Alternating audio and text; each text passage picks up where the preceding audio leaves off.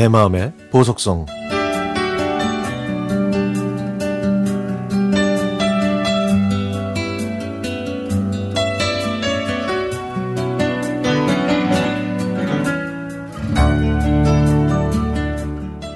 얼마 전 아침에 친구한테 전화가 왔습니다. 오늘 오일장 서는 날이니까 같이 구경이나 가자고 하더라고요. 그래서 친구를 만나서 오일장에 갔더니 늙은 호박과 대봉이 제 눈에 확 들어왔습니다. 저는 호박죽과 대봉을 좋아하시는 부모님 생각이 나서 얼른 사서 차에 가져다 놓고는 여유 있게 친구와 오일장을 구경했죠. 한참을 돌아다녔더니 친구가 배가 고프다고 하면서 이런 오일장에서는 선지국밥을 먹어야 한다고 하더라고요. 그래서 저희는 근처에 있는 선지국 파는 식당으로 들어갔죠. 그런데 그 식당에는 피부에 그렇게 좋다는 쫀득쫀득한 돼지 껍데기도 팔더라고요. 아, 유혹에 약한 저희는 결국 선지국밥과 돼지 껍데기를 모두 시켰습니다.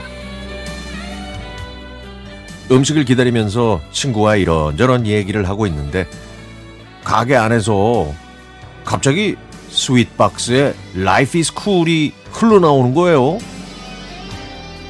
아니, 그 순간 저희는 학창시절에 많이 들었던 팝송이 나온다면서 좋아했지만 왠지 왠지 선짓국 가게와 팝송은 잘 안 어울린다는 생각이 들었습니다. 이때 주인 아저씨가 음식을 가지고 오시길래 제가 음악이 좋다고 말하면서 사장님도 혹시 음악 좋아하시냐고 물어봤더니 아이고 많이 좋아하신다고 그러더라고요. 맛있는 점심을 먹은 저희는 각자 집으로 돌아왔습니다.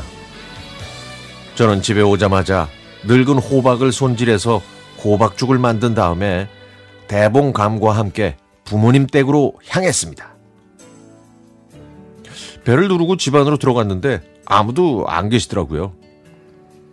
저는 잠시 소파에 앉아있다가 안방으로 가서 엄마 아빠가 입으실 만한 옷이 있나 싶어서 옷장을 열어봤습니다.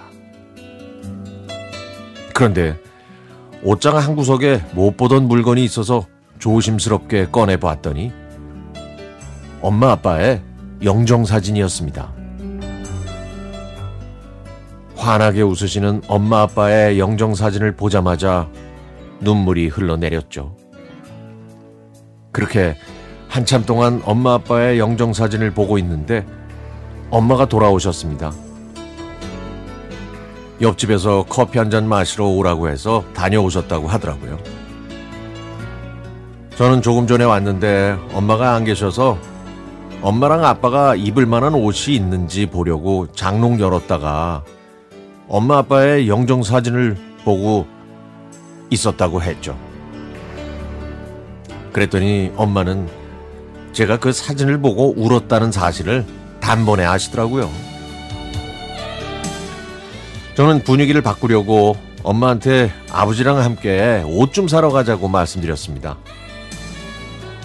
엄마 아빠와 함께 옷도 사고 맛있는 것도 먹고 오랜만에 오붓한 데이트 좀 하면서 오랜만에 즐거운 시간을 만들어드리고 싶어요. 시월의 어느 가을날 엄마와 아빠와 함께하는 소중한 데이트는 저에게 영원히 잊지 못할 행복한 추억으로 남겠죠?